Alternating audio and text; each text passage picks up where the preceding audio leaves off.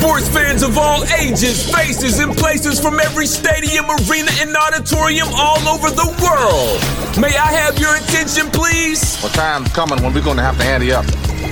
Ante up and kick in like men. Like men! It is now time to bring to your listening ears, hearts, and minds a sports podcast named Wendell's World in Sports with the one and only Wendell Wallace. Tell him how you feel. A podcast that gives you strong, passionate, unapologetic, uncompromised thoughts and opinions about the everyday happenings in the N F L. Mahomes looking to flip, takes it in for the touchdown. And college football to the N B A in my Georgetown Hoyas. Giannis fires one down and an exclamation point for Milwaukee. To any other sporting news of the day. And now, introducing the man whose love of sports was born and bred on the greatest Muhammad Ali, Lynn Bias, Magic Johnson, Bernard King, and Eric Dickerson, Wendell Wallace.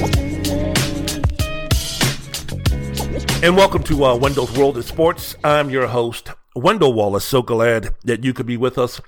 A lot of things to get down on and discuss today in the world of sports. Before I do that, before I speak about the A F C and the N F C championship games, before I speak about the heroic performance by Patrick Mahomes, before I speak about the gutsy performance by the Kansas City football team, before I speak about the domination of the Philadelphia Eagles, before I get into the the N B A, which I haven't spoke about in a little bit on the last segment of the program, before I get into all of those things, there's uh, something that I want to touch on.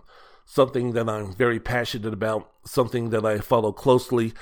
I want to, um, once again, bring light, bring spotlight to another case of our nation's uh, terrorist squad, also known as the, uh, the police, committing another murder.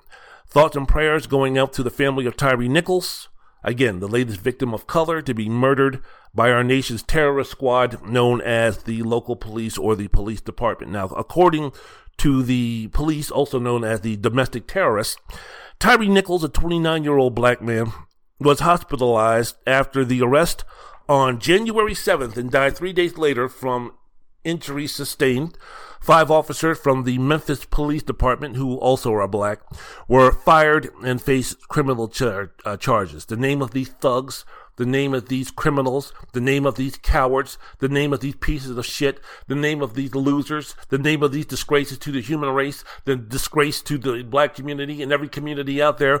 The name of these five thugs are Tadarius Bean, Demetrius Haley, Emmett Martin the third, I'm quite sure first and second are very proud of you, Emmett.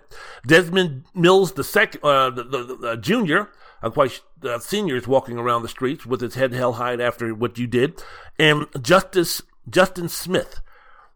These thugs, these scumbags, these pieces of garbage, these murderers, these domestic terrorists are facing charges that include second-degree murder, aggravated assault, aggravated kidnapping, official misconduct, and official oppression. There is still um, arrests still going on or people losing their job.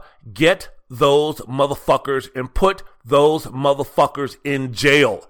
Anybody who is part of this murder should be arrested and have their ass put in jail for this murder. Now, the, poli- the uh, Memphis Police Department were part of a specialized team, or this the, the, the, these guys were part of a specialized team known as the Scorpion Unit, an acronym for Street Crimes Operation to Restore Peace in Our Neighborhoods, that the department launched in uh, twenty twenty-one. A day after the release of the body cam video of Nichols' arrest, the Memphis Police Department said it would permanently disband the unit. And look, man, I get it. I understand it. And on the surface, I kind of agree with it, man. Sometimes you got to go ahead and you got to put a little extra boots to the uh, ground, to the community where there's going to be people who are going to be doing wrong, who are going to be committing, committing felonies, who are going to be doing everything to tear down the community. And you know what? Th- those people who are doing that, they shouldn't be dealt with with kid gloves. They shouldn't be dealt with um, g- gingerly. But, but but this was over the top. This was to the extreme. This was ridiculous. This was murder. So, yes, yeah, something had to be done. Police released the footage of the murder nearly three weeks after it took place, after the murder took place, according to a statement from the uh, terrorist squad known as the uh, Memphis Police. On January seventh at approximately eight thirty p.m., officers pulled over a vehicle for suspect driving, uh, reckless driving. Um, a confrontation occurred between officers and the vehicle's driver, later identified as Nichols, who then fled on foot, according to Memphis police. Off- uh, officers apprehended him, and another confrontation occurred, resulting in Nichols' arrest. An ambulance was called to the scene of the arrest after Nichols complained of shortness of breath, and he was transported to a nearby hospital in critical condition, according to a statement on January tenth, three days after the stop. The Tennessee Bureau of Investigation announced Nichols had died due to injuries sustained in the use of force incident with others, with, with officers. So these thugs in terrorist clothing would have gotten away with this if this all wasn't recorded and kind of swept under the uh, rug. It is it's disgusting. It's disturbing. It's something to where we take a look at this and we sit, and I, and I just sit to myself and I just think to myself, how many other instances similar to this has happened in our communities? And it's not getting any publicity. It's not being put on C N N. It's not being put on M S N B C. It's not being spoke about at the uh, at six p.m. on P B S.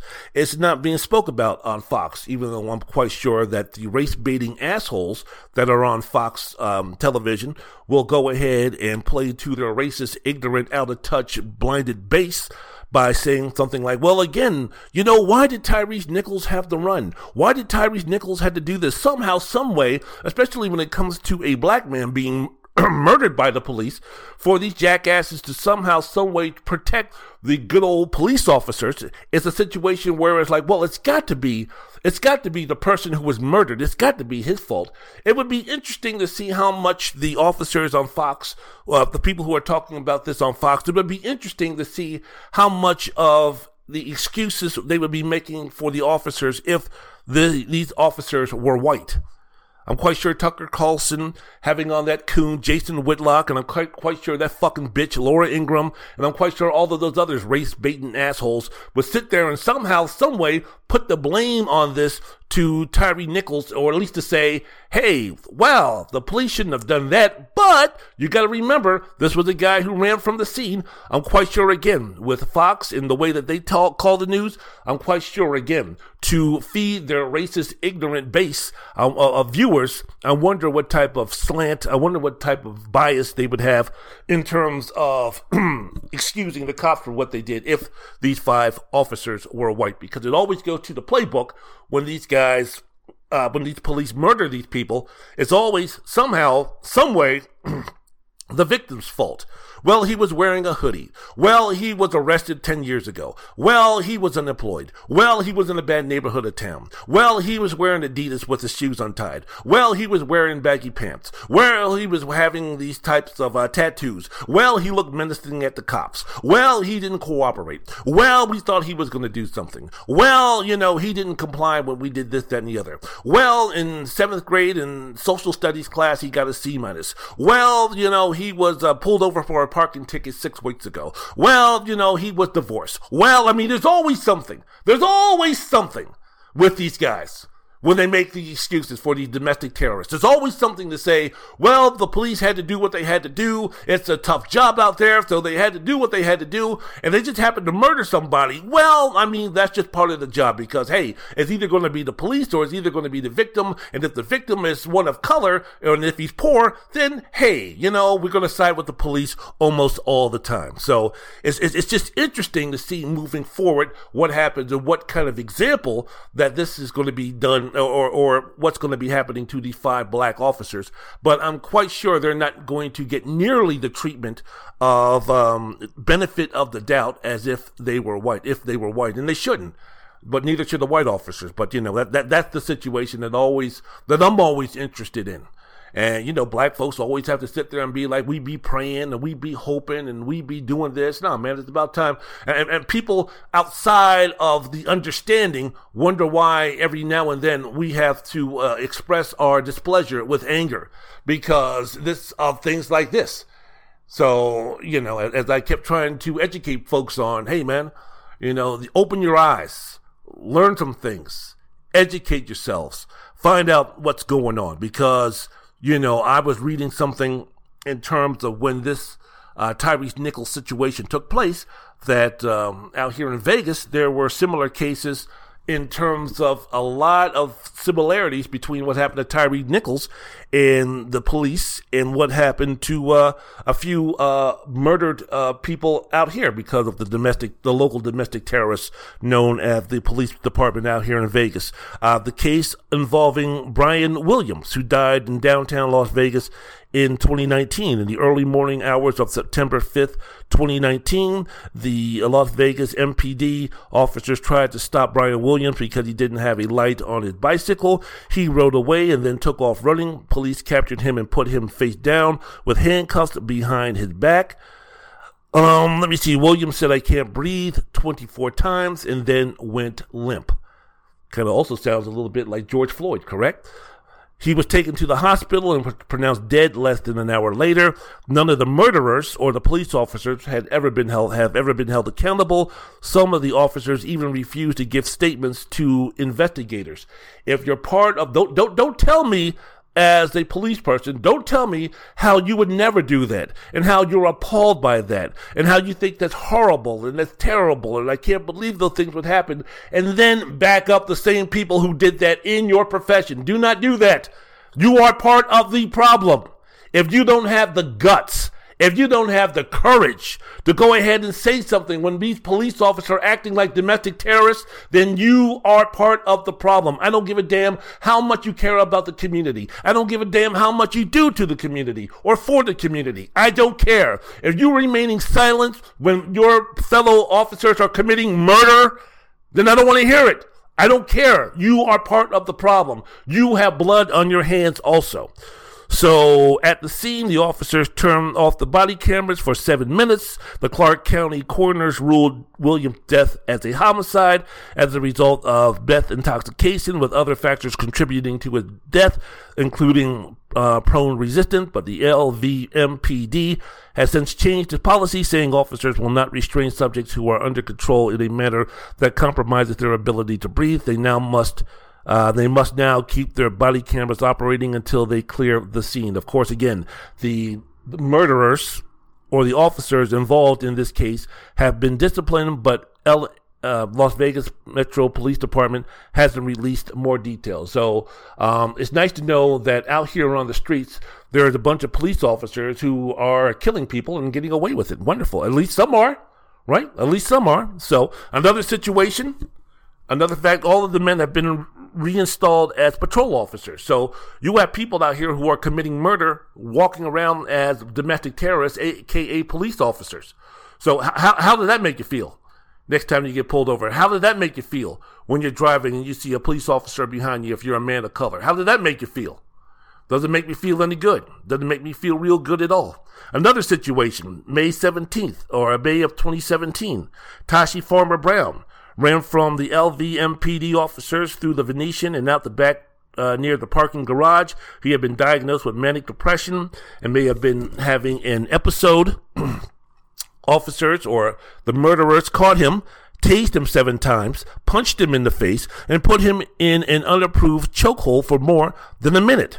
Farmer Brown went unconscious and died less than an hour later. The coroner said he died of an enlarged heart and asphyxiation. The L M P, the uh, L V M P D recommended a charge of manslaughter against officers, uh, Officer Kenneth Lopera, but the Clark County grand jury failed to indict and no charges were ever brought. The L V M P D doesn't believe Farmer Brown broke any any laws. So again, despite no criminal charges, the family of Farmer Brown received three point seven million dollars from the L V M P D in two settlements. So, uh, you know, there there's two examples, again, where it's a situation where it's like, look, man, you know, another example. And, and some people don't get it. Some people just don't understand. And um, I hate to say this, and I'm always going to say this, and if the truth hurts, hey, man, so be it. Sorry about this, but uh, until police officers start killing white folks, and I'm not just talking about poor white trash. I'm not talking about uh, white folks in Appalachia or white folks who uh, really don't have anything. It, when when when, white, when police officers, white police officers, start killing um, white folks from the upper middle class areas in the Summerlands of the world, in the Southern Highlands of the world, in the Beverly Hills of the world, in the uh, uh, in, in the more well-to-do places in the world, when they start killing all your white kids and when they start killing uh, white men at the same rate that they're killing black men, then something will be done. And once again, if they start killing poor white guys or poor women, poor white trash, meth heads, all these type of things, all these stereotypes of what a less than suitable white person should be, nothing's going to be done.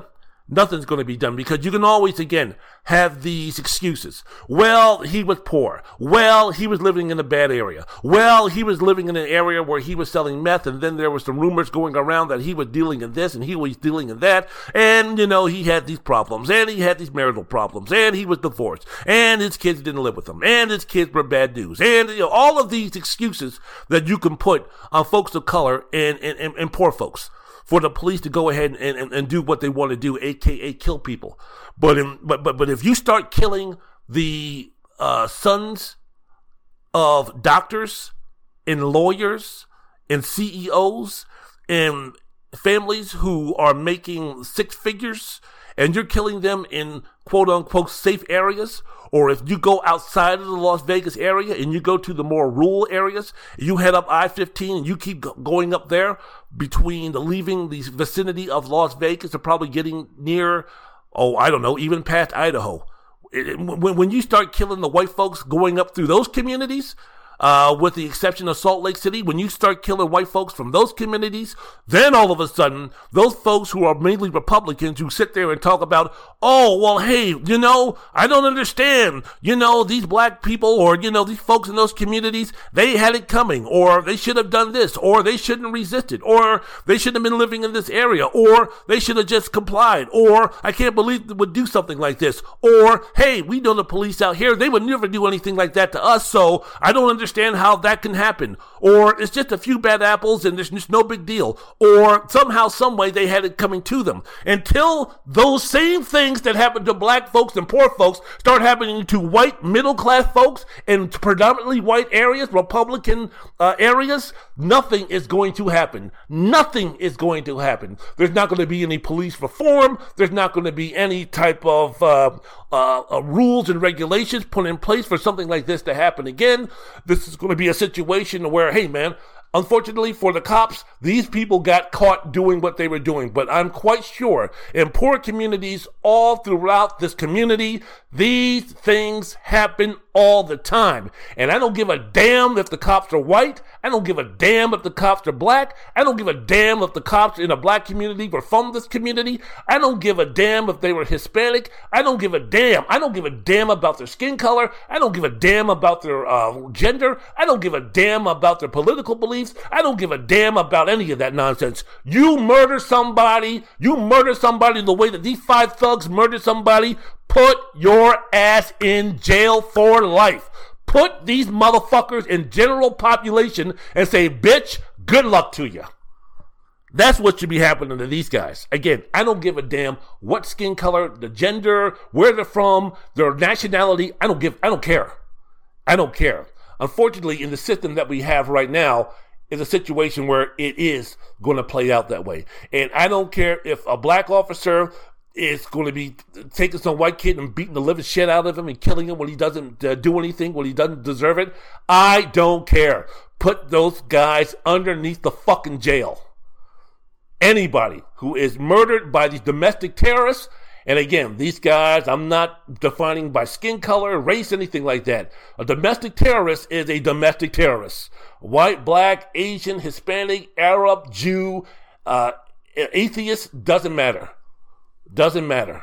So that's my thoughts and feelings about that. So, man, it's just another sad situation. Um, I'm quite sure that we got probably, I don't know, maybe a couple of more days. I'm recording this on a uh, Tuesday afternoon, so I'm quite sure we have a couple of more days of this kind of discussion.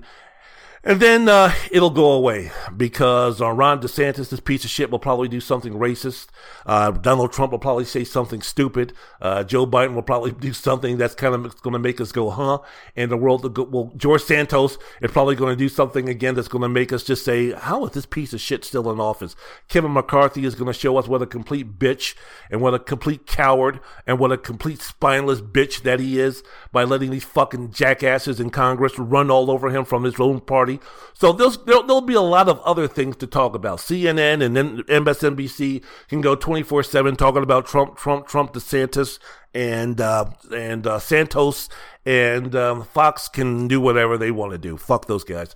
But uh, it's going to be, you know, a situation where the um, situation in Memphis will, you know, play itself out uh, pretty quickly in terms of the impact, in terms of real discussion of what's going to be happening about police reform. I said police reform. I didn't say take the guns away from the police, you sorry pieces of shit motherfuckers. I didn't say anything like that. I'm talking about police reform, reform, reform, and have some real things in place so when a police officer commits a murder, treat him the same way as if a civilian murdered a policeman. So th- those things should go hand in hand. So that's about what I'm done with with that. So uh, got that off my chest. I want to thank you so much. Now, let's go ahead and start talking about some football. Let's go ahead and start talking about some sports. Let's go ahead and start talking about what's happening in the world of sports. Whoop, whoop. That's the sound of the police. Whoop, whoop. That's the sound of the beast. Whoop, whoop. That's the sound of the police. Whoop, whoop. That's the sound of the beast. Whoop, whoop. That's the sound of the police. Whoop, whoop. That's the sound of the beast. Whoop, whoop. That's the sound of the police. Whoop, whoop. That's the sound of the beast.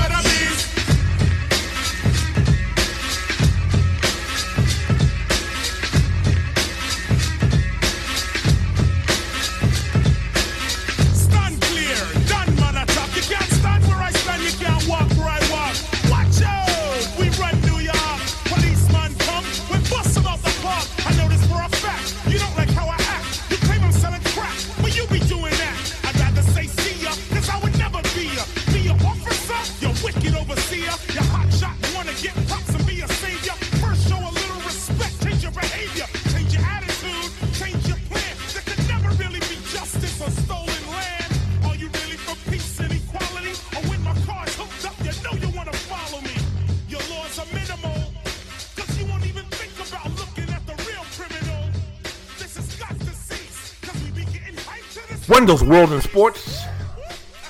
I'm your host, Wendell Wallace. So glad that you could be with us. Special dedication for those who are listening to this podcast. I want to thank you so much. Anywhere where you listen to your favorite podcast, iHeart, iTunes, Spotify, Spotify, Amazon. As always, do me a favor. If you're enjoying what you're listening to, if you enjoy the program, please go ahead and download, subscribe, Uh, follow, rate, review, do what you need to do to make this podcast grow and grow and grow. Most importantly, enjoy the most unique, entertaining, thought-provoking sports talk podcast that you can listen to.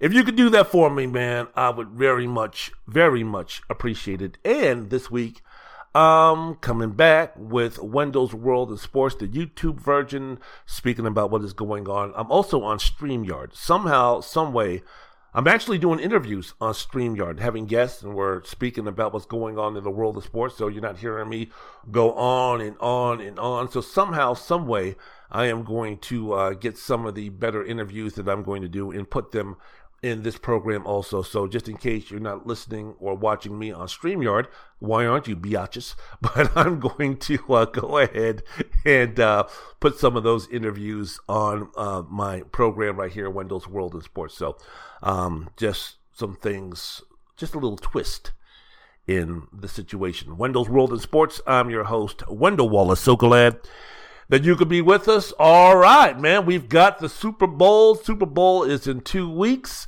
One more game, and then the N F L season is officially over. And no, I'm not going to include the flag football game. Did you hear about Todd Hundley being a uh, Super Bowl participant? Because, I don't know, every other every other quarterback in the N F L was like, no, I'll pass. Uh, so you got uh, Trevor Lawrence, you got Todd Hundley, and you got Derek Carr. Derek Carr, who was benched by the Las Vegas Raiders and will be looking for a new home next year. Uh, Trevor Lawrence, who deserves it, and Todd Hundley, filling in for Lamar Jackson, didn't even play, barely played a third of the game, threw two touchdown passes, and he is now a Pro Bowl starting quarterback. Uh-huh. Because Josh Allen ain't playing, Joe Burrow ain't playing, of course Patrick Mahomes isn't playing, so it's a situation where it's kind of like, even with flag football, it's like, nah, I'll pass. So you had to go to uh, Todd Hundley. And yet, despite this, despite the flag football, despite all of the, you know, hullabaloo and all of this other, you know, stuff that's happening as far as non-football is related with the N F L uh, Pro Bowl, where it's not going to be an actual game, it's going to be flag football. I'm quite sure the ratings for this event is going to crush anything that the N F L, excuse me, that the N B A or uh, Major League Baseball, if it was playing, or the N H L could. There, there, there's nothing that those three sports leagues could concoct to even come close in the ratings of viewers watching a flag football performance with Todd Hundley, Derek Carr, and Trevor Lawrence at the quarterback, quarterbacks for the A F C. There's not an N B A game. I don't care. You could put Steph versus LeBron. You could put Jokic versus Luka. You could put Zion versus whoever. I don't care. There is no game out there. You could put on the New York Knicks and the Boston Celtics. You could put on the Celtics and the Lakers. You could. There is no game out there that would even come close to uh, the N F L Pro Bowl, which is the reason why the N F L can basically do whatever they want to do, piss off as many people that they want to piss off, bad, have bad refereeing as much as they can have bad refereeing, and say, what are you going to do, bitches? You're going to turn off the ball? You're going to, you're mad at us? You're angry at us? You think that the referees gypped us? You're upset because we don't hire black folks for head coaches or um, general managers, or, and we don't have any owners. You're getting mad because we, um, you know, we threw Colin Kaepernick out of the league for standing up for his First Amendment rights. You're all upset about that? Fine, don't watch. Try not to watch. Oh, but I know where you're going to be when the Pro Bowl is on, bitches. You're going to be watching our product. So, yeah, Kaepernick, get lost. Yeah, another black man who's uh, qualified, not getting a job, tough titties. So, so there you go, man. That's the N F L. The N F L can basically do what you want. Oh, uh, Cincinnati, you guys are upset because you feel like that you got cheated on the uh, no call with the um, kickoff return late in the game, and that third and nine for Kansas City that was uh, that was that was uh, called twice, or that got to run third and nine twice. Oh, you're upset about that officiating? Tough luck. What are you gonna do? Stop watching us? So there you go. So that is that is the N F L in a nutshell. But um, you know, we'll get into some news. I know that Sean Payton is going to be the new uh, coach for the Denver Broncos. Saw that today at work. How about that, huh? Everybody thought it was going to be one of the L A teams. Everybody thought that possibility, the possibility of Sean McVay retiring, and that um, Payton, who does the uh, Fox show out there in L A, was really enjoying the uh, L A lifestyle, would then take advantage of uh, coaching either the Los Angeles Rams or the Los Angeles Chargers. Of course, the Chargers are a talented team with a potential franchise, generational, great quarterback. So many people thought that somehow, someway, Sean Payton was going to angle to uh, get that Chargers job, especially after the Chargers lost that uh, big lead against the Um, Jacksonville Jaguars. But for for now, Brandon Staley is staying, and reports are that Sean Payton is going to try to rescue the last remaining years for Russell Wilson and become the new coach for the Denver Broncos. Uh, DeMarco Ryan, how about this? The Houston Texans, you got to give them some credit, and you also got to be scratching your head, and you also have to be thinking about DeMarco Ryan that's going, man, you sure you want to take this job? Six-year deal with the Houston Texans. Texans are probably going to have the first choice to draft quarterback Uh, Bryant Young or uh, Bryce Young from uh, Alabama. Still question marks about him being a franchise quarterback. I don't know in the N F L, but uh, at least they're going to be in position to try to get themselves a franchise quarterback. But how about the Houston Texans? They go through David Cutley and Woody and um, and, and Black Santa Claus, Lovie Smith. First year, one one uh, one year they gave those guys before they fired them. Both of them being black, and they hired DeMarco uh, Ryan. But I think DeMarco is going to do a better job than Culley or Lovie Smith. He gets a six-year deal, so this is the third coach in three years for Houston, so I don't think they'll be as quick to pull the trigger if the Texans uh, stumble and fumble and bumble and mumble and grumble next season uh, in play. And plus, DeMarco Ryan was a linebacker for the Texans for that franchise, so I think that will also buy them some more time than, say, Lovie Smith or David uh, Culley when it comes to the uh, new coach the new coaching position that he has with the Houston Texans. So, so we'll, we'll get into all of those things. We will be talking about all of those things soon enough. Wendell's World in Sports. I'm your host, Wendell Wallace. So glad that you could be with us. All right. Oh, yeah, Kellen Moore got fired from the uh, Cowboys and got picked up by the Chargers. Yay! And Aaron Rodgers is talking about being traded.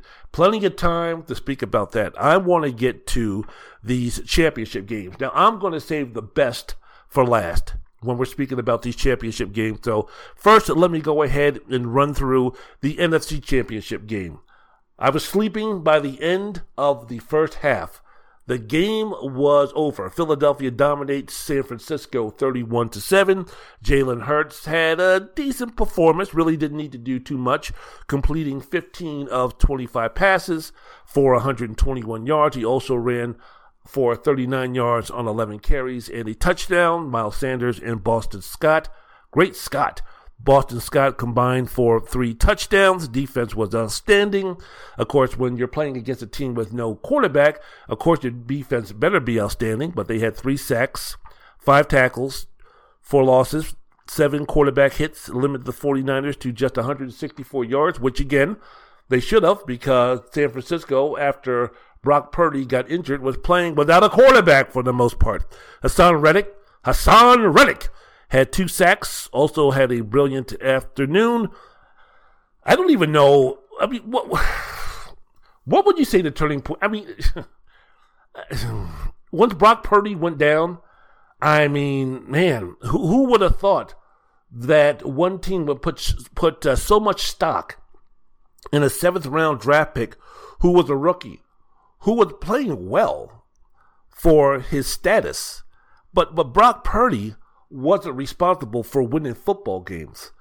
I mean, you know, this was a response. This was a situation where Brock Purdy, Brock Purdy, as uh, Paul Heyman would say, not a situation where he was being asked to win football games, to throw the football all over the yard.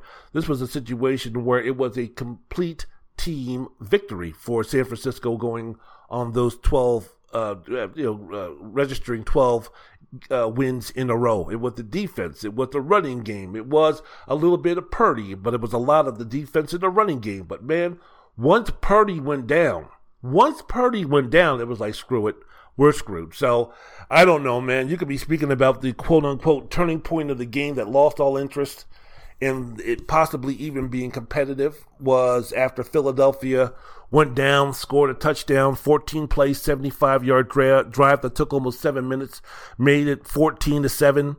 Then with a minute and eleven left, after a successful first down completion, Johnson, uh, what's his name? John Johnson, Justin Johnson, J J, Jimmy Walker, Dynamite, whatever, fumbles, and Philadelphia recovered at the thirty-yard line. Face mask call that erased a loss on the play for Philadelphia, turned into an excellent uh, uh, situation inside the red zone.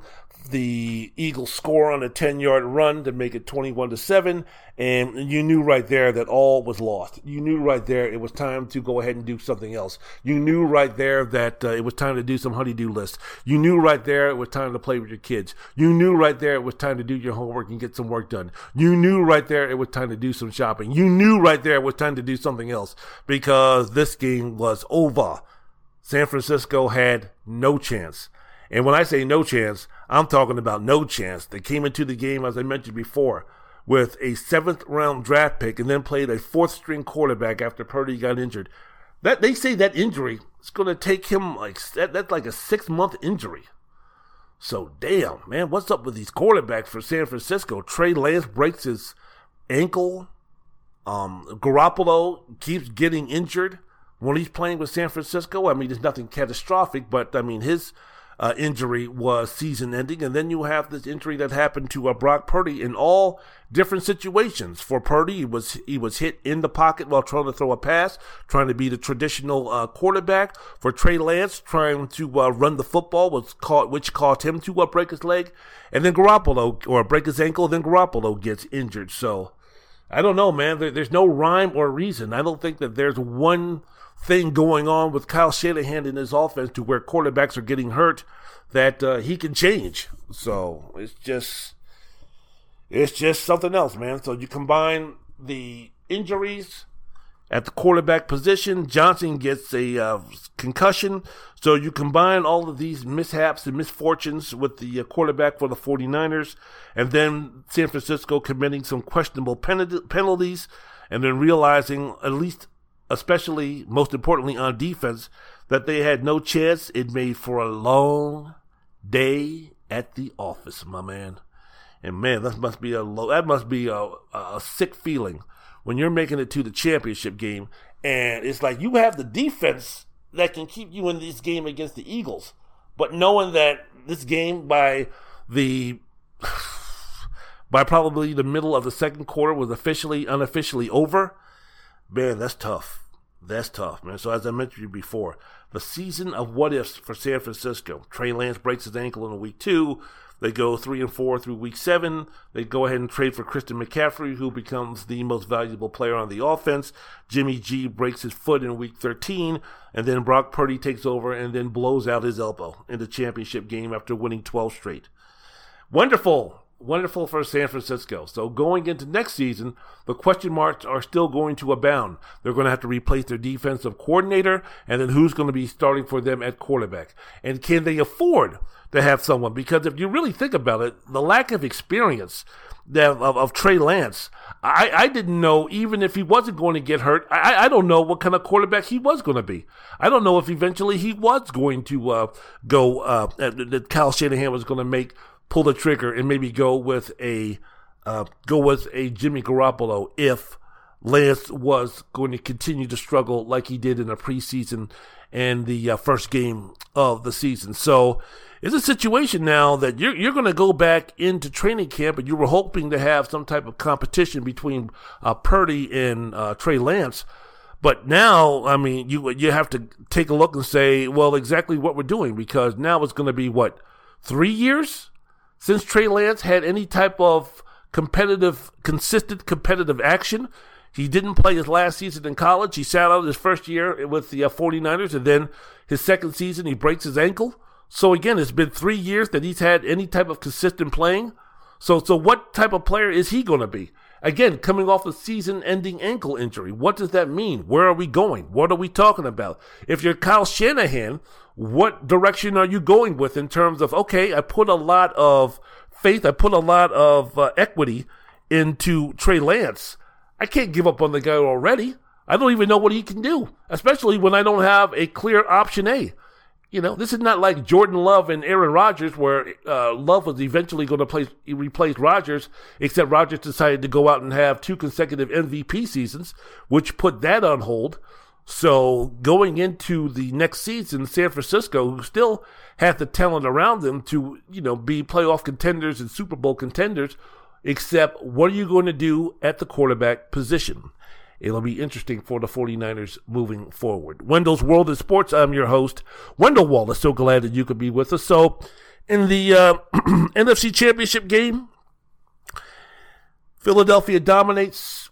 They were dominant throughout the playoffs, squashing the New York Giants, beating up on the San Francisco 49ers. So let me ask you a question, man.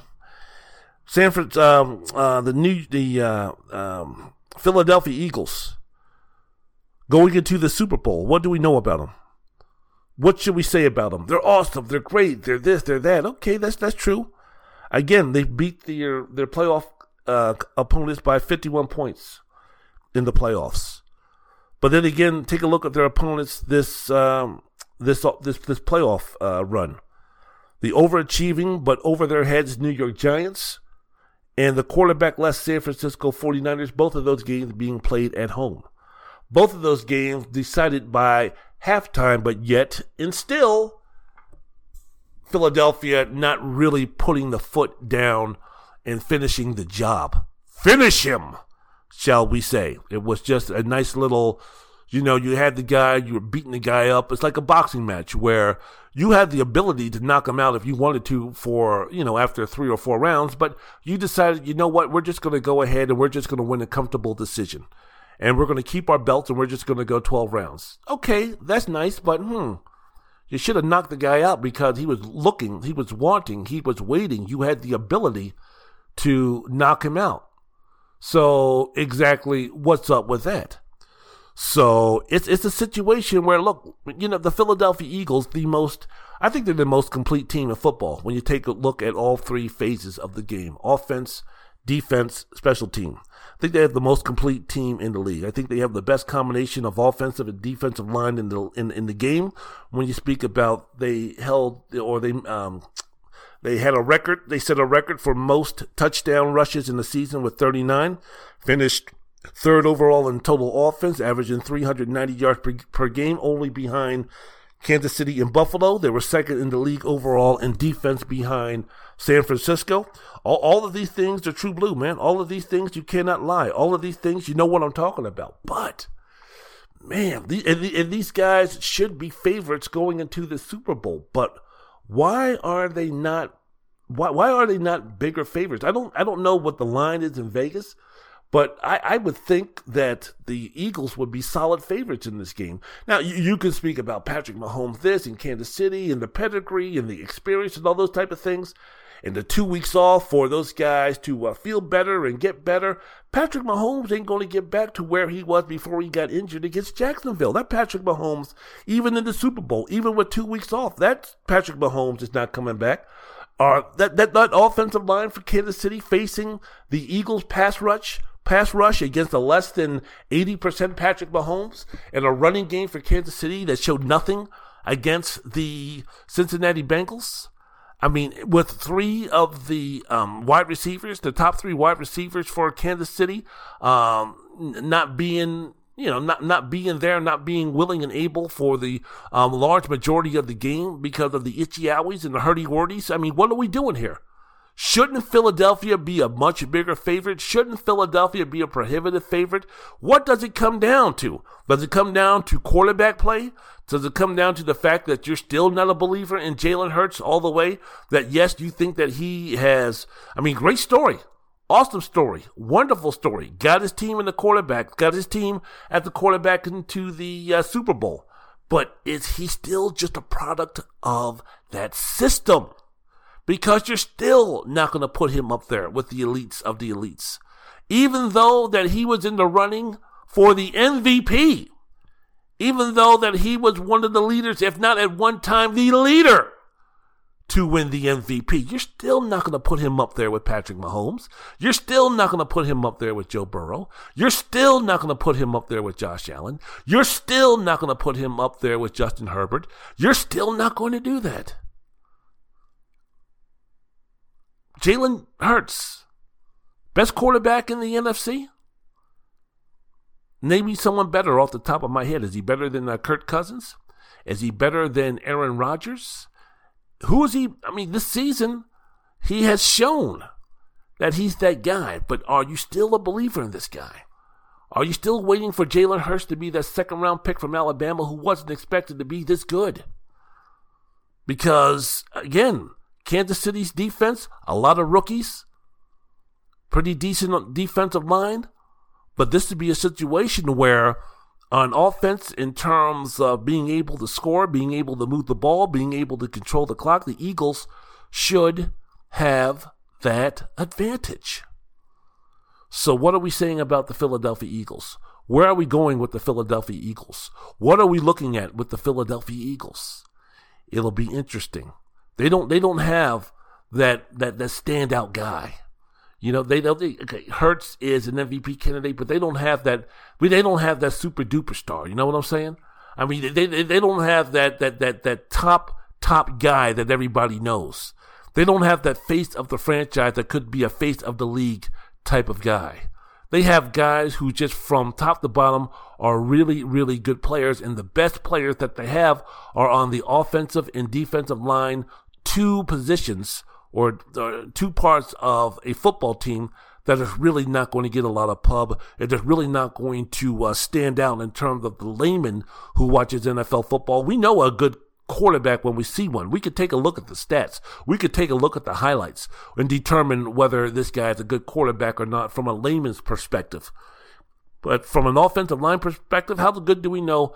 Uh, how, how are we going to uh, really understand how good or how great Jason Kelce is?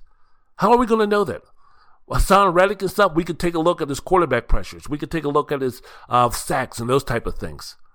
But still, I mean, this is not a situation where he's that standout, unbelievable guy to the multitude of fans who are watching N F L football. So it's kind of like the Eagles are a team full of really, really, really good players, again, with their best players being in a playing a position that we don't know too much about. So it'll be interesting going into this Super Bowl what the Philadelphia Eagles are going to do in terms of solidifying themselves as a team. That's, we, we, we've, we've already seen that with Kansas City, right? We've already seen that with now um, Cincinnati. It was supposed to be Buffalo, a team that year in and year out, because of the quarterback, because of the system, because of the players, because of the talent, year after year after year, they were going to be in it to win it. As far as Super Bowls are concerned, the window for Joe Burrow is going to be wide open as long as Joe Burrow is the quarterback. You don't you don't recognize? You don't believe me? Ask him. He'll tell you. I mean, you take a look at Buffalo. Josh Allen, franchise quarterback, elite quarterback. Buffalo's going to be set up to uh, be um, favored or have expectations to win division conferences and, uh, and conferences and Super Bowls for the next couple of years. What about Philadelphia and a weakened N F C where you don't have a Cincinnati, where you don't have a Buffalo, where you don't have a Kansas City, where your competition is what? Uh, Minnesota, uh, Tampa Bay, uh, who who else is in there? Dallas. Uh, you know, none of what you're speaking about the Eagles, they, they're not facing the same type of talent in terms of getting to that Super Bowl that the Kansas City football team did.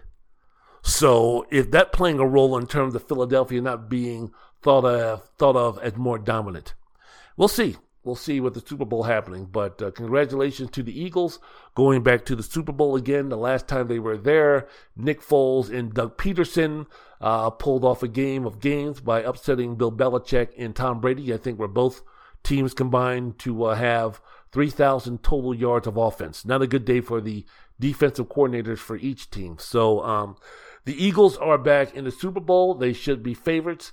And uh, yeah, fly, Eagles, fly. Fly, Eagles, fly to the Super Bowl. Wendell's World in Sports.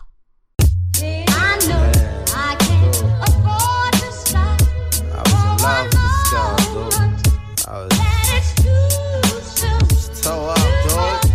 I know I can't afford to stop. Wow, man. Bro, it's just, let me tell you about it. Yo, in she came with the same type game, the type of girl giving out the fake cell phone, the name, big fame, big she like catch a big thing, jewel ship, money clip, phone flip the sixth range, and seen her on the ass, spotted her more than once, ass so fat that you can see her from the front, she spot me like paparazzi, shot me a glance, and that cat woman stands with the fat booty pants, hot damn, what's your name, love, where you came from, neck and wrist laced up, very little makeup, the swims at the Reebok gym, tone your frame up, a sugar spice, the only thing that you made up. I tried to play a low key but couldn't keep it down. Asked her to dance and she was like, yo, I'm leaving now. An hour later, Sam's from Jamaica. She sipping Chris straight up, shaking while in the waist up. Scene two. My fam throwing the jam for real. Wendell's World in Sports. I'm your host, Wendell Wallace. So glad that you could be with us. Recording this on a Tuesday evening. I'm watching the Nuggets and the uh, New Orleans Pelicans minus uh, Zion playing. Um, recording this, I wanted to watch a little bit of the Lakers, but I fell asleep at the end of the uh, first quarter. LeBron on his journey of passing Wilt to become, excuse me, a Kareem uh, to become the all-time leading scorer in the uh, in N B A history. I wanted to maybe watch the fourth quarter. I'll watch the uh, replay a lot. Uh, T N T is going to show the replay, hopefully, of the early game, which is the Lakers and the Knicks, so I'll have an opportunity to uh, fall asleep watching that game. But um, one of the reasons why I didn't watch it, I'm, I am I, I have uh, uh, an Oculus. I got an Oculus a couple of weeks ago, visual, virtual reality. And man, that bad boy has changed my life. That thing is awesome. Awesome, awesome, awesome. You know, you reach a certain age, you think, where your gaming days are over. I mean, I had the Atari, and I played in television, and all of those things show you how old I am, right? But I uh, had the, uh, never had the PlayStation, but I had the um, Xbox. So I, you know, up to about my uh, early thirties, you know, playing Madden and all those things. But then I decided, you know what, it's time for me to move on to something else. And for those who are still playing those games, hey, man, I'm not saying anything. I'm just saying for me, you know, I just wanted to go ahead and do something else. So I kind of put the um, Xbox and everything to the side. So um, really didn't think about it. You know, but I play my games. I play my uh, Lumosity games, and I play my games to uh, try to keep my brain as sharp as it can, even though it's just dull to the point uh, just naturally for me with some of the shit I say and do. But, um, you know, it's a situation where I wanted to get back in shape. And so, um, you know, I heard about the Oculus, and I heard about some of the um, the aerobics Uh, the games that really get your heart rate going. So I got Thrill of the Fight. It's a boxing game. And man, that thing is so fucking awesome. That thing is so awesome. And uh, I'm loving it. I'm playing it almost every day in terms of uh, trying to get in better shape. I mean, it's not a game that you play where it's kind of like, ooh, let's go ahead and have some fun. I mean, that shit, when I'm done with that stuff, man, it's I'm, I'm sweating. I am sweating, so I'm still in uh, sparring mode. Finally got to three rounds. I can finally do three rounds without uh, my heart exploding. That's how out of shape I'm in. I'm uh, I'm in, but uh, yeah. Before I go back to L V A C and you know start doing body pump and all those type of things, man. Yeah, the um, the um, Thrill of the Fight is going to be my jam. Try to get some of this fat off of my fat ass. Wendell's World in Sports. I'm your host, Wendell Wallace. So glad that you could be with us. All right, man, let's go ahead and talk about the game of the weekend. You could even maybe say, I know Jacksonville and San Diego put on a hell of a game, and I know uh, bu- bu- bu- bu- bu- off the top of my head that the first thing that comes to my mind is Jacksonville and in, in the uh, Los Angeles Chargers when you're thinking about a hell of a game because of the comeback and stuff, man. But that, this game between Cincinnati and Kansas City for the A F C Championship, and that was a hell of a game, man. That was a hell of a game. The legend of Patrick Mahomes grows. It just keeps on growing. Um, Harrison Buckner made a forty-five-yard field goal attempt with about three seconds to go. Uh, Kansas City won twenty-three twenty. It's the uh, it's Kansas City's third Super Bowl appearance in four seasons. It'll be interesting. As I mentioned before, Patrick Mahomes against Cincinnati with basically on a leg and a half with no receivers, no running game, and an offensive line that was uh, being pushed by Cincinnati. They, they held up, but still it was a situation where, you know, Mahomes had to maneuver and groover and do all those type of things. twenty-nine of forty-three, three hundred twenty-six yards. Two touchdowns. Mahomes completed one or two passes for six yards on the drive, and then Legend scrambled for a nine yard leading to the field goal, of course, aided by the roughing the uh, roughing the uh, quarterback penalty. It, it's interesting because Asai, I think that the guy who uh, pushed him out of bounds when he was already out of bounds, if, if he wouldn't have pushed him, I think if he would have just ran into him, I don't I don't think, I don't know if there was going to be a call for pass interference, or excuse me, for um, roughing the passer. But when he extended his arms and shoved him, and he was already out of bounds, it was like, oh shit, yeah, yeah, that's, you got to call that. You got to get that done, which put them into field goal range for the um, game-winning uh, field goal. But Patrick Mahomes is something else, man. Not only was the man, again, playing with a high ankle sprain, but the obstacles that he had to overcome. The offensive line, again, held up pretty decently, but still didn't give, really didn't give him a, a lot of uh, uh, a stationary room, or a lot of time to look downfield and such. They didn't get much from the running game. The team ran for a total of forty-two yards on twenty carries, the longest run being six yards. Isaiah Pacheco, not Ferdy Pacheco, the fight doctor, but Isaiah Pacheco, no relation, rushed for twenty-six yards on ten carries. Um, he, uh, Mahomes were being pressured most of the game. During the game, they lost three of their top receivers, and Kadarius Toney, Mecole Hardman, and Juju Smith-Schuster.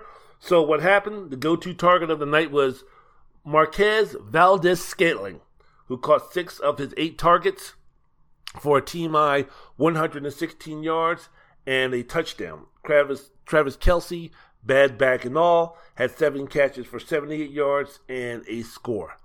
So, yeah, man, th- this game was just was just interesting from the get-go. You know, when when you, when you speak about, when you take a look at it, man, Kansas City was really dominant in the uh, first quarter, and in the first quarter and a half of this game. Held the Bengals to zero total yards on offense in the first quarter, while Kansas City was moving the ball up and down the field, but they were settling for field goals, and they weren't scoring touchdowns. The first two drives of the game, again, Kansas City resulted in points, but field goals and not touchdowns, which kept Cincinnati in the game, because you knew eventually they were going to get their mojo going. You knew that eventually they were going to get their game going. You knew eventually that Burrow and Chase and Higgins and those guys would eventually get going. And, you know, when you have a team in Kansas City that was dominating as much as they were in the uh, first quarter or so, and you're only a touchdown behind, or you're only a touchdown away from going up, I mean, that's a situation where it could be rather deflating for those guys when you take a look at it, because you take a look at the scoreboard and say, wait a minute, you know, if we didn't know any better, I could have swore that we were the team in charge, that we were the ones doing things, that we were the one that should be way ahead. But then it could be a situation where you look up and you say, well, damn, how is it that Cincinnati either has to lead seven to six, or it's closer than it should be, especially the way that we've been playing. We can't expect to hold down Joe Burrow. We can't expect to hold down Jamar Chase. We can't expect to hold down T. Higgins. We can't expect to hold down Joe Mixon. We can't expect to hold down uh, these guys for any long period of time. So it was a situation where, yeah, you know, the um, the, the, the, the the Kansas City football team was doing some work, but you take a look, it was like, man, Kansas uh, Cincinnati is still right there. Warning signs, though, early. Warning signs. We just took a look at Cincinnati, because that offensive line was starting to get beat up and get beat up early. So it was a situation where it was kind of like, uh-oh, the game that they had against Buffalo, where the offensive line just dominated the uh, Bills defense.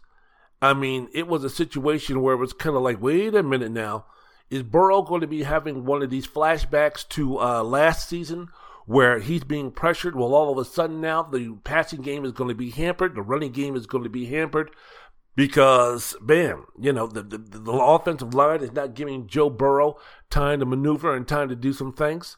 So that was one of a, of a situations where it was kind of like, this could come back to be a real problem for Cincinnati if they don't get those things getting uh, straight straightened out, which was the uh, Cincinnati offensive line going up against that Kansas City pass rush. All the while, again, um, Kansas City moving the ball up and down the field, jumping out to a thirteen to six lead, fourteen-yard touchdown pass to Travis Kelce late in the second quarter on a fourth down.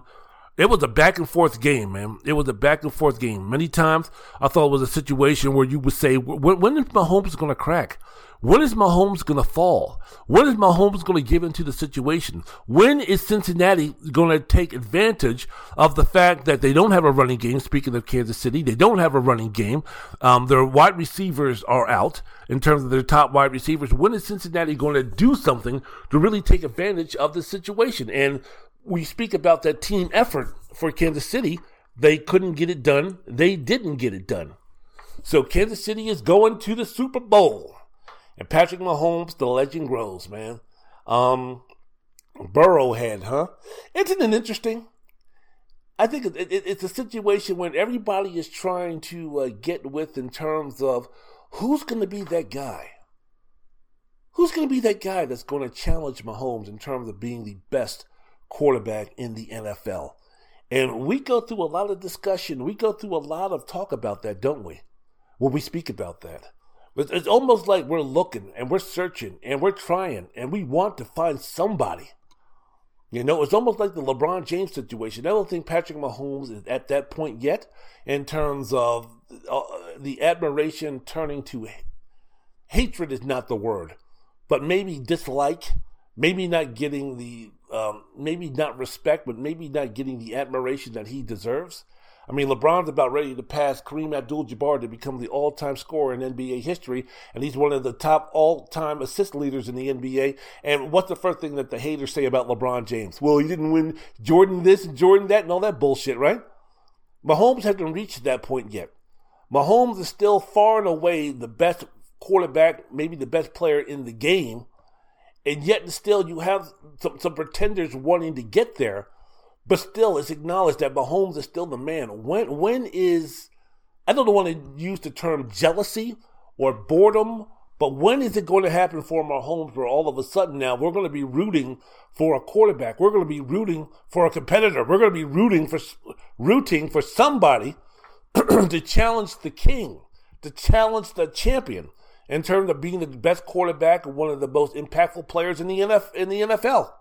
Because that's exactly what Patrick Mahomes is. No other quarterback in the N F L could have done what Patrick Mahomes did on Sunday. No N F L quarterback could have played as well. No quarterback in, in, in the N F L today could have done what Patrick Mahomes did with the limitations that he had, not only to himself, but also to the team around him and the team that they were blame, playing. Joe Burrow can't do it. Josh Allen can't do it. Justin Herbert can't do it. Jalen Hurts can't do it. Lamar Jackson can't do it. Those guys can't do it. Only Patrick Mahomes on one leg without his top three receivers, a banged-up offensive line, and no running game against a team in Cincinnati that dominated the Buffalo Bills the week before on the road could have done what he did in the N F L. When are we going to find someone of that ilk? When are we going to find someone to challenge somebody like that? And how good could that rivalry be? Because right now, we get this so-called rivalry between Joe Burrow and Patrick Mahomes, and there is no rivalry between Patrick Mahomes and Josh and, um... and Joe Burrow, because Patrick Mahomes is clearly the better quarterback. Now, if you want to make the argument that we have a new rival between the Cincinnati Bengals and the Kansas City football team, okay, I'll buy that. But man, when you're speaking about rivals for Patrick Mahomes in terms of being the best quarterback in the league, keep Joe Burrow's name out your mouth. And this is no disrespect to Joe Burrow, who's a fabulous, fabulous football player. A top tier, top five quarterback without question. It just shows you the gap between Patrick Mahomes and the rest of the elite quarterbacks in the N F L. And we thought going into this season that it was going to be the year that Josh Allen was going to be that guy. And the Buffalo Bills were going to be that team. They were the ones that were supposed to supplant the Kansas City football team, and Josh Allen was the one who was going to make that claim to be either the best quarterback in the league or one of the best quarterbacks in the league, with the definition being him and Patrick Mahomes on the same tier, near the same tier, right? It was a situation where, man, I can't believe it. Last season, all-time great playoff game between Kansas City and Buffalo. thirteen seconds left. Patrick Mahomes does his thing, but man, Josh Allen was standing there toe-to-toe with this guy. And if it wasn't for a, uh, uh wasn't for the uh, uh, overtime situation where the rules need to be changed, then if the Buffalo Bills would have won that coin toss, it would have been Josh Allen taking his team down to uh, win that game. And man, what would the narrative would have been if the Buffalo Bills would have beaten the Kansas City football team on that day? And Allen then, by virtue of that performance and by winning that game in overtime, if it was Josh Allen, then the narrative would have been that he either outplayed or played good enough to beat Patrick Mahomes in Kansas City. Going into the season, what would the what would the narrative have been? Because even with that loss, people were speaking about it's the season for the Buffalo Bills. Even with that loss, the um, the conversation was Josh Allen is going to be that guy. His size, his strength, his athleticism, his this, that, and the other. Just as good as Mahomes. Maybe even better than Mahomes. If you were starting a, a, a team and you had to choose a quarterback, there were some folks out there that were saying Josh Allen over Mahomes. Look how that played out. And Josh Allen had a great year. Yeah, he threw the ball. He threw too many interceptions at the wrong period of time in the, in the red zone and such. But overall, the Bills and Josh Allen, they had a, they had a very strong year. But compared to Patrick Mahomes, compared to Kansas City, Buck still stops with uh, Kansas City. I know that the Bengals now are the team on the rise. Now, going into next season, whether Kansas City wins the Super Bowl or not, you know what the narrative is going to be? Oh, Cincinnati's going to be that team now. Oh, Joe Burrow's going to be that guy now. What did they figure out, though? What did they come away with after this close loss in the A F C Championship game on the road against Kansas City? What what what type of fuel to the fire to the fire is Joe Burrow going to have? With essentially, this is the last team. This is the last. Next season is going to be the last Cincinnati team that we'll see the way that it's construed right now, because Joe Burrow is going to get a bankload of money. You still have to pay the Jamar Chase. What are you going to do about T. Higgins and to some others? So this is a situation where this Cincinnati team, the way that it's constructed right now, which is being one of the elite teams in the N F L. Next season is their last season, the way this team is constructed right now, to win themselves a championship. They've already won that conference championship. Now the squad has to go ahead and finish the job and win that Super Bowl. That's going to be the narrative coming in. And depending upon what happens in this Super Bowl between Philadelphia and Kansas City, the narrative is going to be the Bengals now are going to be that team. And Joe Burrow now is going to be that quarterback. Just like coming into this season, the Buffalo Bills are going to be that team. And Josh Allen is going to be that quarterback. Ooh, it's going to be interesting to see what happens.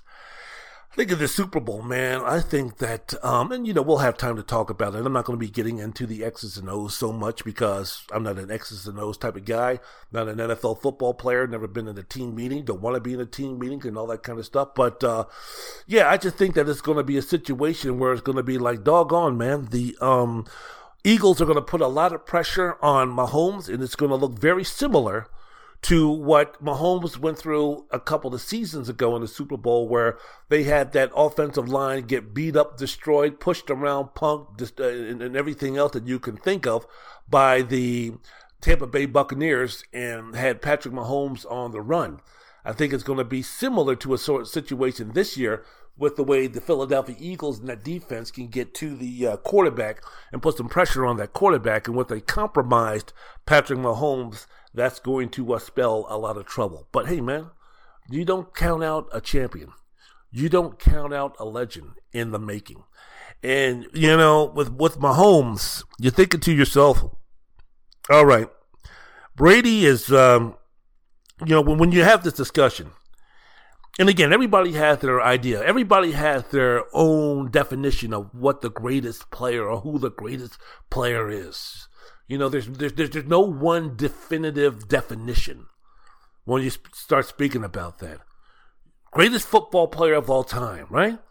You could say it's, you could say it's Jim Brown. You could say it's Walter Payton.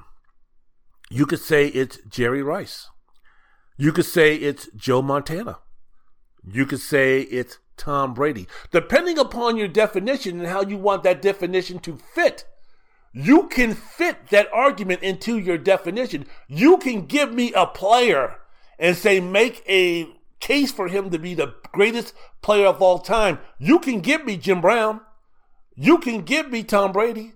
You can give me Jerry Rice. You can give me Johnny Unitas. You can give me Peyton Manning. You can give me Emmitt Smith. You can give me Bruce Smith.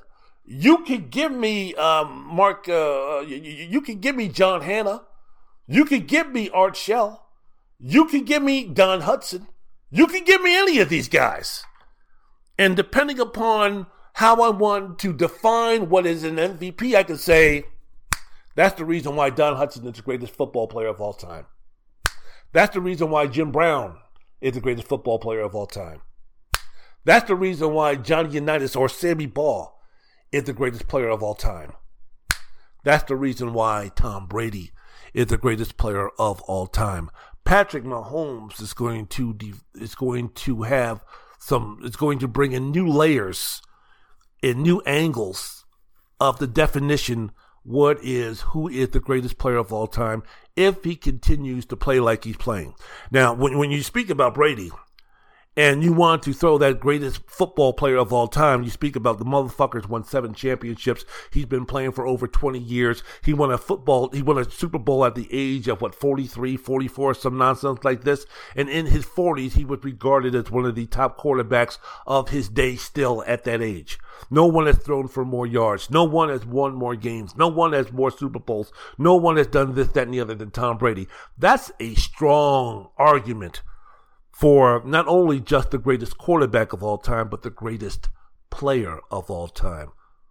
Transcending, legendary, one of the greatest players of any sport. You put him right there with Usain Bolt. You put him right there with Michael Jordan. You put him right there with the greatest of that generation. You put him right there with a Michael Phelps. You put him right there with a Serena Williams. You put him right there with a LeBron James. You put him right there with a Kobe Bryant. That's a strong argument to make, man, with Tom Brady when you throw out those numbers. Those numbers combined with the accomplishments, because it wasn't empty calories in terms of the yardage and all those type of things.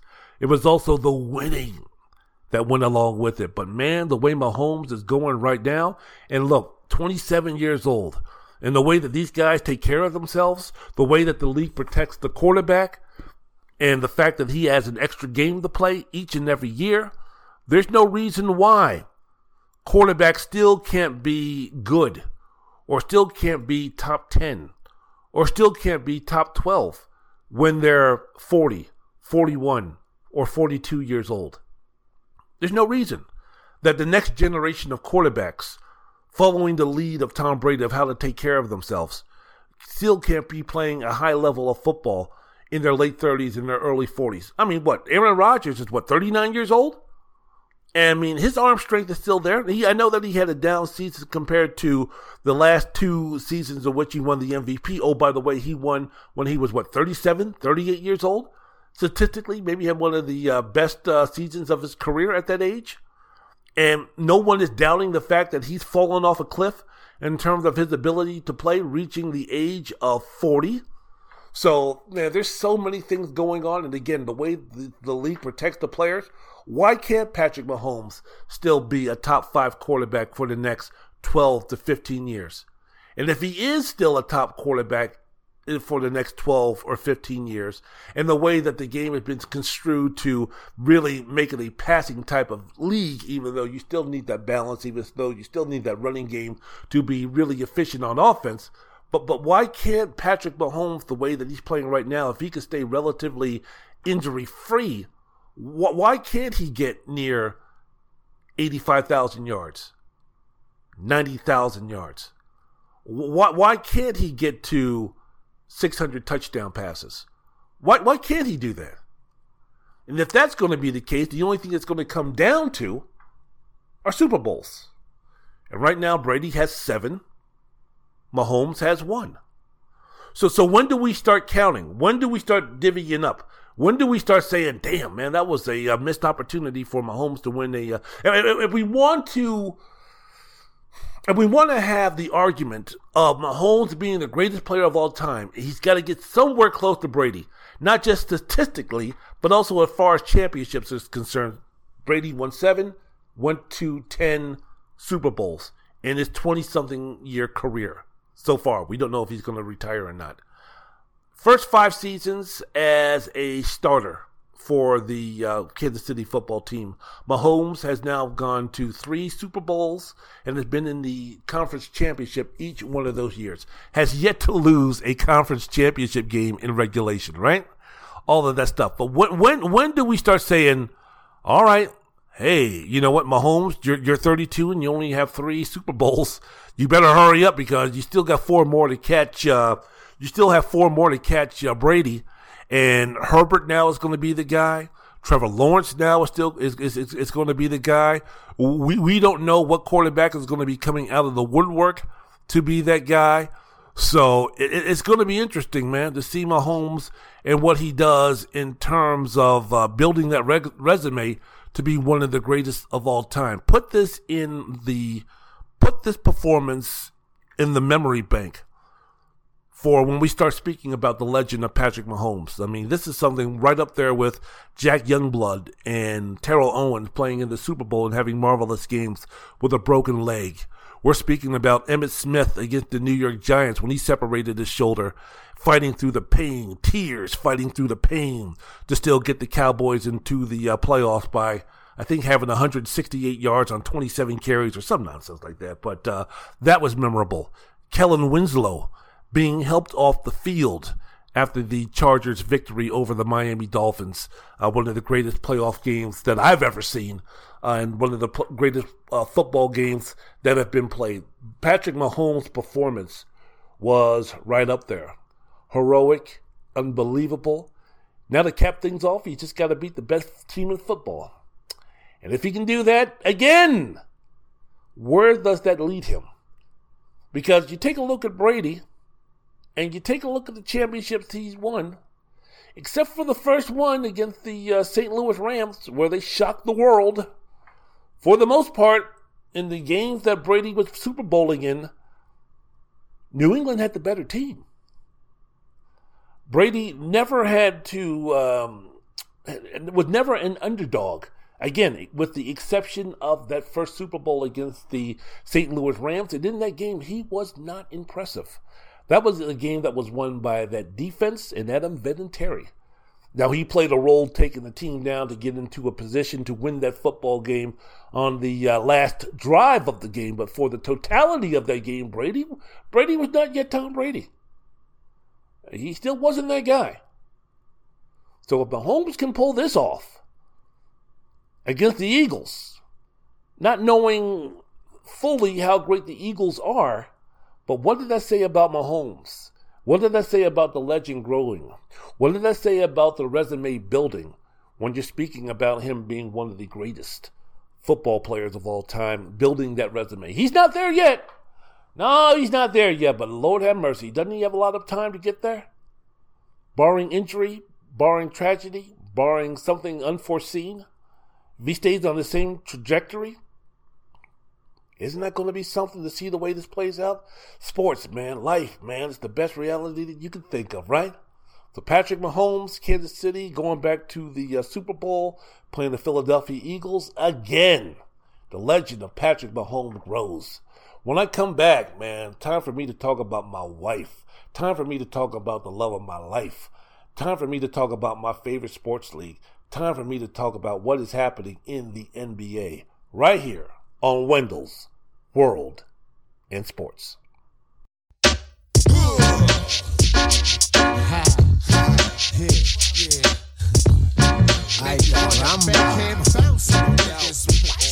Hey yo, one, two, three, four, five, six, seven. Blaze the hot. Transact to sound like Kevin. Seven, six, five, four, three, two, one. Mamon, man, cow, come and get some. Yeah. Play on my position. Hot Nixon, this one. For all the sick ones, infliction. Poisonous, dark sickness. Best believe finger itching with two broke legs. Now I'm tripping on M C's cliche. Shot that ricochet, start trouble, bust bubble. Hip the wicked ways, gotta love me. G O D no one above me. Look good, but fuck ugly. Tap your jaw from my punch bucky, son, and you got you shitting in your last hunky running who? Fucking punk, get a speed pump coming through. A single shot make your meat love respect. Woo. Yo, hey yo, I put it on a nigga, shit it on a nigga, turn a Christian to a certified sinner. The bomb I released, time pin up, explode. When you got sent up, I was hitting your ex hoe. Last segment of the podcast. Last segment of the program, Wendell's World of Sports. I'm your host, Wendell Wallace. So glad that you could be with us. Hope you're doing what you need to do to make this world a better place to be.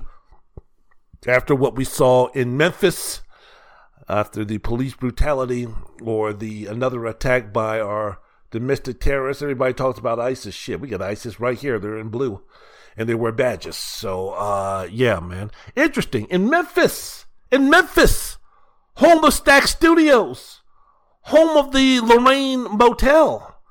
Lord have mercy, I had to educate them folks a little while ago, last semester, when I was doing my substitute teaching about this is the Lorraine Motel, this is where Doctor King was killed, this is who Doctor King was, right down the street was Memphis Studios, this is where Booker T and the M Gs played, this is where the greatest of them all, Otis Redding, recorded and did his thing, this is where Sam and Dave did their thing, this is this is part of Americana. This is one of the reasons why you're living in the society that you're living in today and not a whole lot worse. The story of Stack Studios should be told, and I had to go over that. I had to explain to them kids why Doctor King was in Memphis. And actually, there was one person who actually, when I came back to school the next semester, actually remembered about twenty-five percent of the shit I, uh, that I was talking about. She remembered the Lorraine Motel. She remembered where it was in Memphis, Tennessee, and she remembered Stack Studios. So that was one of my all-time favorite students right there who, who got it, baby. She got it. Wendell's World in Sports, I'm your host. Mister Wallace, toss somebody. Wendell's World in Sports, I'm your host. Wendell Wallace, so glad that you could be with us. Oh, Lord have mercy. It's time for me to talk about my N B A. Now, went ahead, did some things. I'm doing this on a Tuesday. Really didn't get an opportunity to go back and check some things because I was just looking at the uh, standings. I know I should just be able to turn on my computer and take a look at the standings, but I'm not near a computer, so I'm just going to go on my, my notes in which... a few games have passed at the midway point of the season. Interesting season so far. When you take a look at the Eastern Conference standings, the top six seeds are the Boston Celtics, thirty-six and fifteen as of Monday. The Philadelphia seventy-sixers, thirty-two and sixteen, even though they lost to the Orlando Magic with Joel Embiid playing. Ouch. Two and a half games back, the Milwaukee Bucks, Giannis going nutty. Um, third place as of uh, Monday, they were thirty-two and seventeen, three games back. The Brooklyn Nets, Kyrie Irving, when he's not tweeting some anti-Semitic shit or retweeting it, he's uh, being on his best behavior and playing some of his best ball in the, of his career from a totality standpoint in terms of the impact that not only is he having as far as an individual standpoint, but also on his team with the loss of Kevin Durant, who I think is going to be out a couple of more weeks or past the All-Star game. So this is a situation where the Nets are just kind of treading water, but, you know, they're still in fourth place, five games back with a thirty and nineteen record. The Cleveland Cavaliers, man, still waiting to see Darius Garland and Donovan Mitchell play a consistent amount of games. They're almost like the West Coast version or the Western Conference version of Kawhi Leonard and Paul George, even though both of those guys have been playing more consistent basketball now. But this season, we still haven't gotten that continuity in terms of Darius Garland and Donovan Mitchell. Either one's out or the other one is out, but um, they're in fifth place with a thirty and twenty-one record. They're six games back. And then the Miami Heat, after a slow start, getting some of the guys that were injured, Jimmy Butler and such, back into the fold. They are twenty-eight and twenty-two, seven and a half games back. They are in sixth place. The play-in tournament, if the season ended today, and it's not, and it isn't, you would have the New York Knicks, twenty-seven and twenty-four, nine games back. You would have the Atlanta Hawks, twenty-five and twenty-five, ten and a half games back still. Nate McMillan still coaching the team. Um, Indiana Pacers are in ninth place, twenty-four and twenty-seven, twelve games back. twelve games back. And my Washington Wizards, twenty-three and twenty-six, twelve games back. Bradley Beal is back. Porzingis, you know what? He, he's back. After a very disappointing stint with uh, Luka being the Robin to uh, Luka being Batman, uh, he was more like uh, Alfred uh, in far as uh, the help that he was giving uh, Luka in terms of being that guy.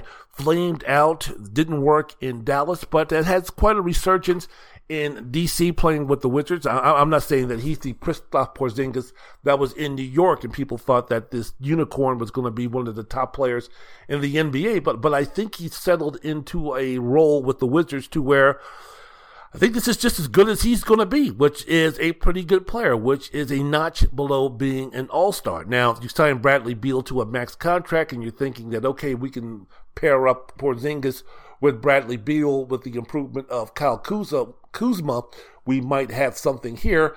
Uh, you don't. in terms of the widgets, in terms of what I want them to be, which are contenders for the championship. If you're not going to be a contender for the championship, I wanted the widgets to be contenders for Victor Wembanyama. And if it meant getting rid of everybody and going two and eighty-two, I don't give a damn, because I want that generational great known as Victor Wembanyama. So right now, the widgets are right in irrelevant land.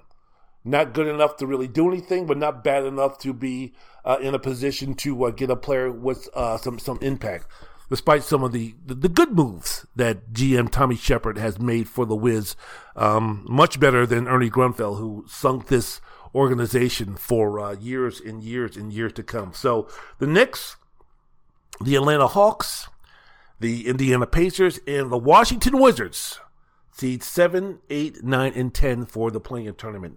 Outside looking in, the eleventh spot in the Eastern Conference, you have the Chicago Bulls, twenty-three and twenty-six, twelve games back. Boy, what a, what a disappointing season for the uh, Chicago Bulls, huh? I mean, uh, Nikola Vucevic is not working. Zach LaVine is still rounding into shape with knee injuries. Um, oh, by the way, he signed himself. He's in the first year of a big, huge contract, so Um, there might be some talk, there might be some chatter, if not this year, but maybe next year, about maybe uh, trading him, uh, because if the Bulls are just going to go down the toilet, what are you going to be doing having both DeMar DeRozan and Zach LaVine on your team? But that team can't play any defense. Lord have mercy, that team can't play any defense. I mean, every people are, are averaging, getting career nights almost uh, every single night against the, uh, against the Chicago Bulls. So I'm also wondering, how long is it going to be for Billy Donovan to uh, have that job? But right now they're in eleventh place. The Toronto Raptors are in twelfth, twenty-three and twenty-eight, thirteen games back, playing for the Victor Wembanyama sweepstakes, or the Victor Wembanyama lottery, trying to win that.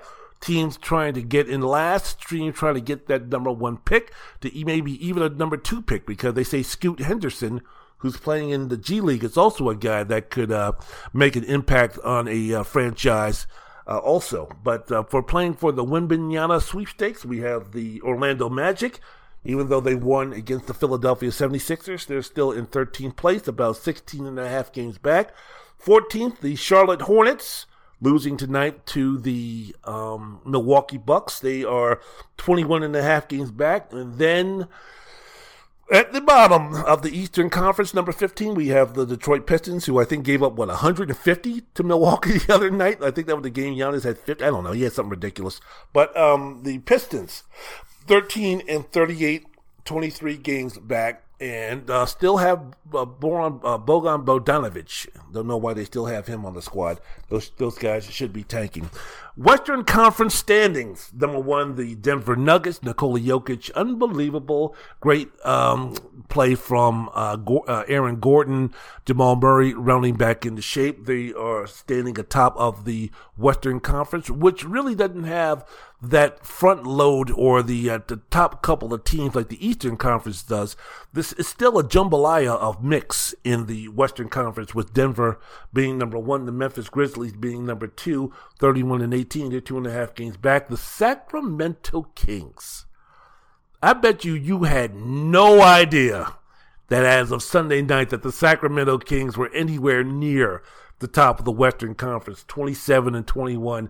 Give my man Mike Brown real, real credit for uh, taking that uh, franchise and doing what he's doing right now uh, with Sabonis and uh, the players uh, surrounding him. Keegan Murray, the rookie, coming in and doing some things and uh, really uh, turning things around for that program. Uh, De'Aaron Fox playing much better basketball. The Los Angeles Clippers, after a slow start because of injury, now they've got Kawhi back and they've got Paul George back. Kawhi is playing uh, regular minutes. I mean, this is a situation where he's averaging anywhere between thirty-two, thirty-five minutes a night, putting up really good scores. He seems to be uh, rounding back into shape. I, I, I don't know if Kawhi can ever be consistently that top ten, top five basketball player that he was near the end of his San Antonio tenure in, in um, Toronto. But um, Toronto, but uh, Kawhi is still going to be that guy, along with Paul George, uh, doing some work for Ty Lue's squad, uh, getting back to uh, fourth place after a very disappointing first part of the uh, season for them. The New Orleans Pelicans falling, falling, falling. Zion not in the um, not in the uh, lineup because of injury. Uh, Brandon Ingram is back, but uh, Zion, who's supposed to be one of the starters for the uh, Western Conference All-Star game, he has missed uh, some games because of injury. The Pelicans have lost a ton of games, and now they are twenty-six and twenty-four. And in sixth place, another team that's kind of made a comeback after a very disappointing opening part of the season, the Minnesota Timberwolves, making a run without Karl Anthony Towns, who's been out for an extended amount of time because of injury. Anthony Edwards playing better, Rudy Gobert now um, kind of playing the same role that he had in Utah. I remember one of the reasons why he wanted to leave Utah because he wanted to be more involved in the offense. Well, even without Karl Anthony Towns there and some need for scoring, Rudy Gobert's job is still to set picks, to play defense, to rebound, and to block shots. So um, the Timberwolves have gotten themselves off the canvas, canvas and they have um, gotten themselves into the last spot of the playoffs so far this season. The play-in tournament.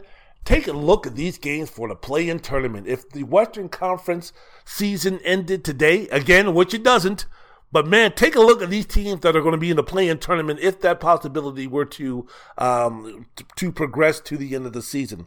You have in seventh place in the Western Conference the Golden State Warriors, twenty-five and twenty-four, eight and a half games back. The number eight seed, the Luka-led Dallas Mavericks, twenty and twenty-six and twenty-five. The number nine seed Phoenix Suns, who for the past couple of years were the best team in the Western Conference, at least during the regular season. They're in eighth. Well, they're in ninth place. They finally got Chris Paul back. They finally got Devin Booker back. They're in ninth place with a twenty-six and twenty-five record. And then a team that should be tanking. Then a team that should be doing everything it can to be trading Jordan Clarkson and and and um, Mike Conley and anybody else that can do the, who that can. who can contribute to that team with the with the exception of Lauri Markkanen. The Utah Jazz, twenty-six and twenty-six. Outside looking in, we have the Oklahoma City Thunder at the number eleven seed, the number twelve seed falling, the Portland Trail Blazers. The number thirteenth seed, the Los Angeles Lakers, not expected to make any type of moves, aka trading Russell Westbrook before the end of before the uh, trade deadline, but they are in thirteenth place with a twenty-seven and twenty-three record. And yes, I know they got gypped. Yes, I know they got robbed. Yes, I know all those things happened. But guess what, man? You still had overtime to win the foot, to win the basketball game, and you didn't get it done. Should you be upset? Yes. Should you be angry? Yes. But you still had the opportunity to win that basketball game. I know the non-call against the Celtics was horrendous. It was terrible. It was unacceptable. It was inexcusable. Again, you still had the opportunity to win the game in overtime, and you did not. So, hey, man, that's the way it is. thirteenth, thirteenth place as LeBron chases Kareem Abdul-Jabbar to be the all-time leading scorer in, in N B A history. Playing for the Victor Wembanyama sweepstakes, we have in fourteenth place the San Antonio Spurs, thirty-six, uh, sorry, sorry, fourteen and thirty-six. And then in last place, the Stephen Silas-led Houston Rockets, twelve and thirty-eight. And I'm guessing with Al- Al- Al- Alpert Sengun, the center from Greece, has gotten better. In fact, I think he posted a triple-double uh, a couple of nights ago or a couple of games ago. He he seemed to improve. But what about Kevin Porter Junior and uh, Jalen Green? Should, shouldn't they be contributing more to wins? I'm not saying that they need to be, you know, competing for anything serious, but still twelve and thirty-eight with long losing stretches. I mean, the development of Jalen Green and um, Kevin Porter Junior I mean, I mean, how is that going? How is that working? Where, you know, Green is putting up numbers, but they're not winning games.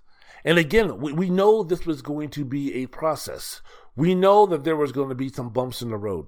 We know there wasn't going to be a smooth sailing in terms of the uh, ascension of the Houston Rockets from being just horrible to just sort of kind of bad, you know, as you moved your way up the top. But man, this is just, this is just, um, hmm, I don't know if it's the coach, I don't know what's going on down in Houston, but uh, They stink. Wendell's World in Sports. I'm your host, Wendell Wallace. So glad that you could be with us. So some of the top storylines of the season that I want to get to before we get out of here. Number one, um, you take a look again. Parity in this league, man.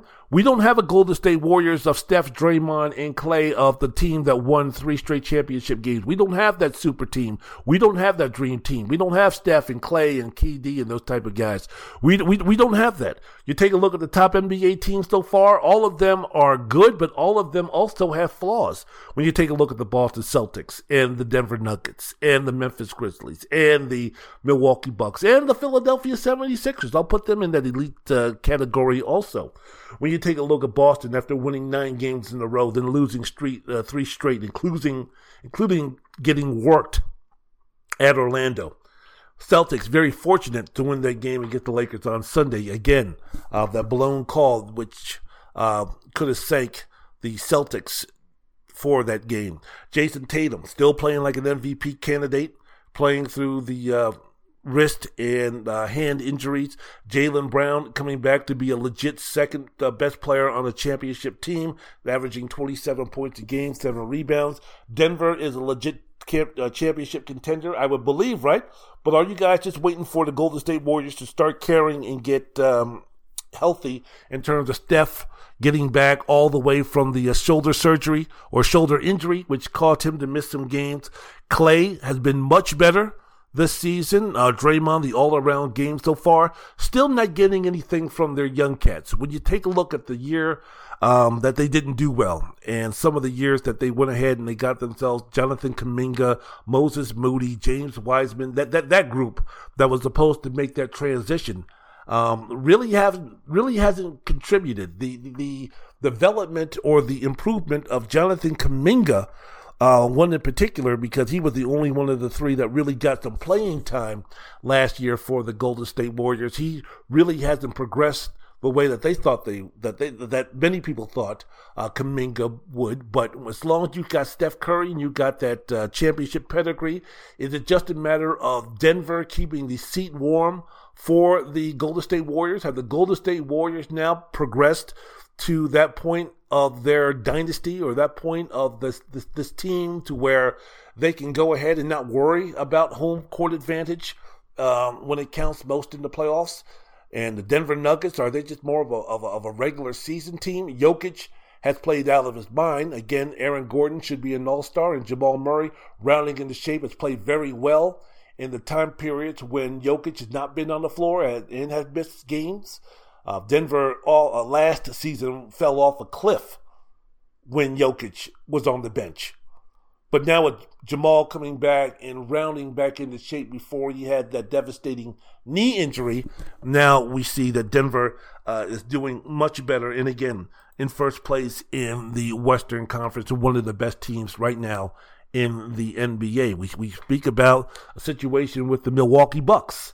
Um, you know, Chris Middleton is now back, but now Jrue Holiday is in and out of the lineup with um, injury, and Giannis is still Giannis. So, man, a lot of good teams, a lot of good, you know, um, good teams, but no dynasty. No, this team is clearly the best team in the N B A. Not even a situation where it was with Phoenix a couple of years ago and last year, to where they had great records, but still they didn't have that championship uh, medal to show that even with the regular season, the transition to the postseason is going to be seamless, because we see them make that jump before from being great regular season to being N B A champions.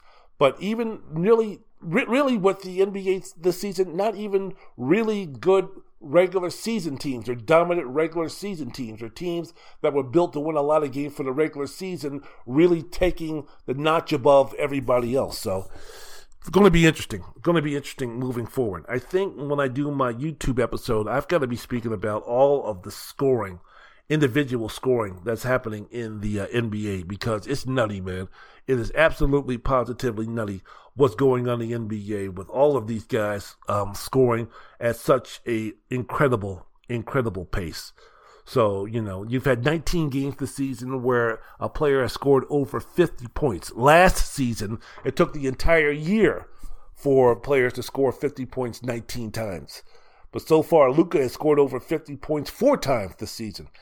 Uh, you know, other players who have scored fifty points. Giannis, Anthony Davis, Klay Thompson, Pascal Siakam, Devin Booker, Darius Garland, Steph Curry. Some where you say, yeah, that's plausible. Others where you say, really?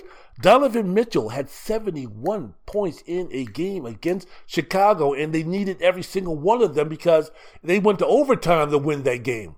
So it wasn't a situation where, you know, the um, the Cavaliers were up by thirty and they were just going for points. No, they needed Mitchell to score seventy-one points, and he did it. He did it. That game against the Knicks where Luka had sixty and twenty, what, twenty-one rebounds and ten assists, one of the most in, unbelievable stat lines in modern N B A history.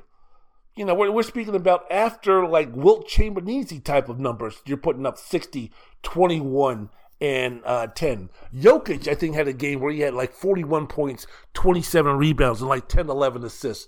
I mean, that's just unbelievable stuff that's happening as far as the individual accomplishments from these guys in the N B A.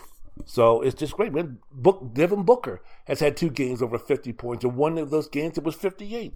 LeBron passing Wilt Chamberlain, and then Kareem Abdul-Jabbar. Again, uh, he's going to be passing Kareem Abdul-Jabbar coming up pretty soon. I'll talk about that. And, uh, yeah, so some good stuff, some awesome stuff, some excellent stuff, some wonderful stuff going on in the N B A. So, yeah, man, thank you very much for listening. I'm done. I'm I'm done. I'm ready to uh, rock and roll and uh, get myself an In-N-Out burger and uh, relax and watch some N B A basketball and get ready for work tomorrow. So I want to thank you so much for listening to my podcast. Thank you for giving me the platform to speak about what I spoke about the first segment of the program. Um, be good to each other, please. Can we? Can we do that? Can we learn from each other? Can we respect each other?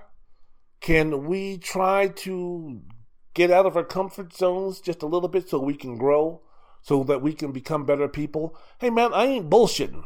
You know, this ain't fucking nonsense. If you go ahead and you really want to become a better human being, a more well-rounded human being, man, you got to get off your block. You got to get out of your comfort zone. You got to get away from your community and go see something else. Go experience something else. Go meet somebody else. Go learn from somebody else. Go talk to somebody else of something, of someone different, and have a real discussion. Have an honest discussion and learn from that person. I'm not saying you have to break bread with that person. I'm not saying you have to name your firstborn after that person. I'm not saying that you have to live next door to that person. I'm not saying you have to date and then marry that person. I'm not saying that you have to be best friends with that person. I'm just saying learn from somebody. Talk to somebody different. Even if it's for five minutes, even if for ten minutes, man, you'll be astounded. You'll be incredulous in terms of how much you can learn and what a better person you can be. Take it from me. I'm living proof of that, man. I am definitely living proof of that. So please be good to yourselves. Treat everybody with respect. Listen, learn, shut up, and listen and learn with respect so we can make this place a better place to be for our children. Too late for my generation, too late for your generation. For the younger generation, do it for them because they're going to be here long gone when they're still trying to see what we can do to put people on Mars and live on Mars. So, yeah, there you go. Wendell Wallace, Wendell's World in Sports. Get me out of here with the music.